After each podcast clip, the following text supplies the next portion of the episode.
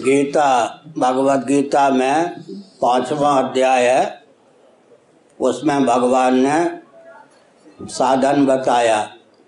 यही तैर्जिता सर्गो ये शाम साम्य स्थित मन निर्दोषम समम ब्रह्म, तस्मात् ब्रह्म, ब्रह्मणि ते स्थिता। सर्ग माने पुनर्जन। जिनका मन सदोष और विषम, शरीर और संसार से उपरत होकर निर्दोष सम सच्चिदानंद स्वरूप परमात्मा में समाहित हो गया है। उन्होंने जीवन काल में ही पुनर्भव पर विजयश्री प्राप्त कर ली है। आप चाहे सुगम, चाहे चाहे दुर्गम, जब तक भगवान में मन रमने योग्य न हो जाए और रमने न लगे, तब तक पुनर्भव की योग्यता पाल के ही रखते हैं। भगवान में ही एकमात्र महत्व बुद्धि हो। कल मैंने कहा था, जीविका जीवन के लिए है, जीवन जीविका के लिए नहीं है। आप जीविका की उपेक्षा मत कीजिए, परम ध्यान रखिए। जीविका जीवन के लिए है, जीवन जीविका के लिए नहीं है। जीवन है जीवन धन जगदीश्वर की प्राप्ति के लिए। और ये बहुत अच्छा उदाहरण है। अव्वल दर्जे का कम्युनिस्ट भी कोई हो तो हमारी बात से सहमत होगा।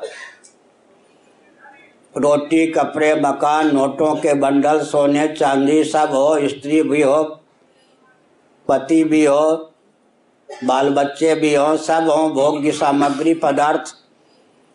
अंत में जब नींद का वेग आता है तो सबसे आँख मीचने की भावना होती है या नहीं? निद्रा में क्या क्षमता है? निद्रा की भावना या आवश्यकता जगते ही कितना ऊँचा त्याग हमारे जीवन में होता है और किसके लिए होता है क्यों होता है? इस पर विचार कीजिए, आज ही भगवत प्राप्ति का मार्ग प्रशस्त हो जाएगा, दूसरे दिन की आवश्यकता नहीं। क्या मैंने कहा? नींद का जब वेग आता है, निद्रा की आवश्यकता होती है तो कितने भी प्यारे पदार्थ हो प्यारी प्यारी वस्तुएँ हैं, सबसे आँख मीचने की आवश्यकता होती है। विश्व सुंदर या विश्व सुंदरी ही क्यों ना हो, अपना मुख दर्पण के माध्यम से या हाथ देखने का मन करता है, अंत में इंद्रियों को भी फुदकती रहे तो नींद आ सकती है, इंद्रियों को भी भुलाना चाहता है या नहीं? अंतकरण, मन बुद्धि, चित्त, अहंकार भी फुदकते रहे तो नींद आएगी। अंत में मन, बुद्धि, चित्त, अहंकार, इन सबसे भी ऊपर उठना पड़ता है या नहीं? प्राण बहुत प्यारा होता है। लेकिन प्राण स्पंदन को ही देखते रहें, गिनते रहें तो पागल हो जाएँगे। अंत में सबसे ऊँची क्या चीज़ है? आनंद विषयजन्य सुख। इच्छित वस्तु की प्राप्ति से या इच्छित व्यक्ति की प्राप्ति से जो आह्लाद होता है, उसका नाम है प्रिय। अभीष्ट वस्तु और व्यक्ति के मिलने की भावना हो मिलने की आशा हो या मिल जाए, तब जो आह्लाद होता है, उसका नाम है प्रिय। इच्छित वस्तु का सेवन करने पर जो उन्नत आह्लाद प्राप्त होता है, उसका नाम है मोद।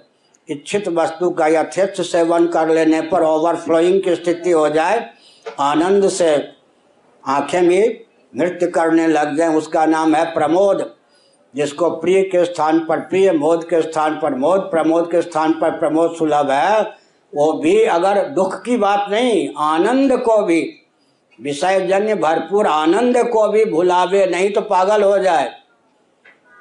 इसका रहस्य क्या है? पंचदशी नामक एक वेदांत का ग्रंथ है, जहाँ विषय जन्य आनंद होता है। दुख की बात तो छोड़ ही दीजिए। आनंद भी त्याज्य है। बात कुछ विचित्र लगती होगी।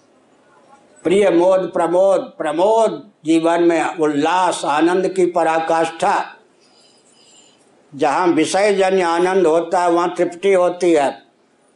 कल्पना कीजिए, इस वस्त्र को देखकर या छू के मुझे आनंद मिल रहा है। ये वस्त्र क्या हो गया? भोग्य। मैं कौन हो गया? भोगता आनंद की अनुभूति का नाम हो गया भोग।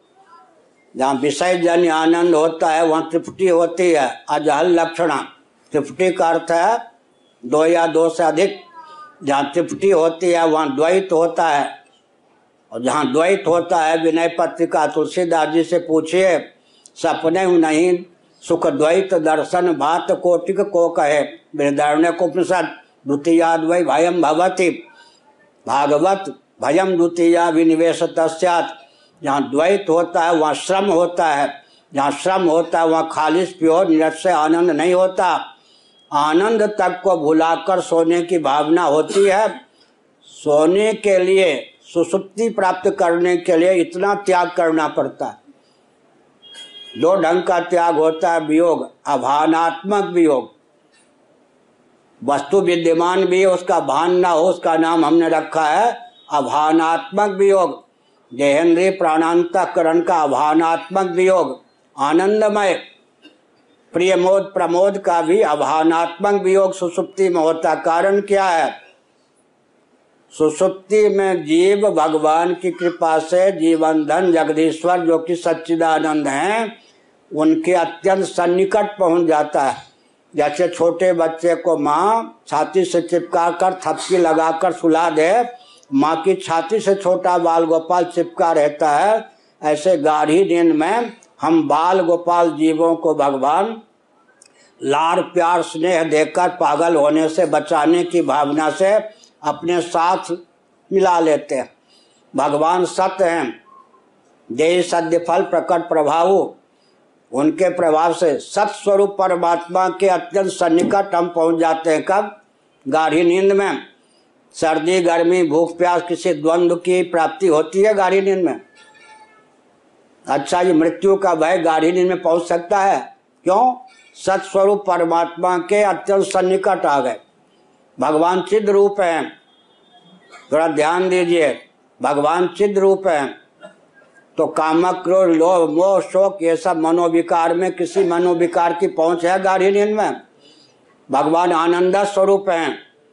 तो दैहिक, दैविक, भौतिक त्रिवृह तापों में किसी ताप की गति है सुसुप्ति में। तो यही हुआ ना कि भगवान का सावरण संस्पर्श सुसुप्ति में प्राप्त होता है, क्योंकि आवरण का बीज अज्ञान बचा रहता है। मैं एक उदाहरण देता हूँ। बबूल का बीज देखा है? न देखा हो तो हथेली पर लेकर छुइए, देखिए आँखों से। बबूल का बीज चिकना होता है। सूक्ष्म वीक्षण के द्वारा भी उसमें छिपे हुए कांटे का दर्शन नहीं होता। लेकिन उसी बबूल के चिकन बीज को, चिकने बीज को, अनुकूल पृथ्वी, पानी, प्रकाश, पवन, आकाश दिक काल का संसर्ग प्राप्त हो जाए, तीक्ष्ण कांटे निकल आते या नहीं? तो सर्दी, गर्मी, भूख, प्यास, शोक, मोह कामक क्रोध इन सब का बीज अज्ञान विद्यमान रहता है। भगवान का संस्पर्श करते समय भी, वो जो दुखों का बीज अज्ञान है, उसको भून डालने के लिए मानव जीवन प्राप्त हुआ है, लेकिन त्याग में कितना महत्व है और भोग कितना दुर्बल है, इसके लिए गाढ़ी नींद का वेग ही पर्याप्त है। एक प्रश्न और।